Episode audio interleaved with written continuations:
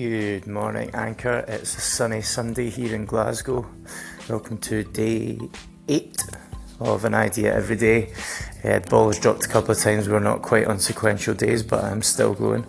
So, uh, my idea for today is around little things that you or I have uh, in your life that you need to make sure that you do every day to kind of keep keep the wheels turning. So, uh, me and my partner call them non negotiables. So, things that you just have as hard and fast rules that you've got to do every day. If you don't have any, this is a thing worth thinking about for sure.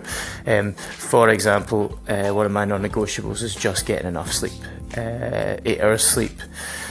If I'm up at five one morning, then I've got to go to bed early enough to make up for that the night before that makes a huge difference for me, and I've found that over time, if I'm really consistent about that, it's completely non negotiable regardless of the situation, then it's really helped me to kind of keep keep the wheels turning, keep everything feeling good.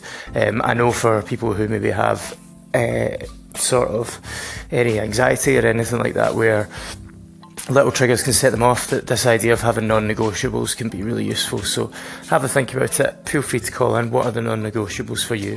It's especially cool if they're weird see you later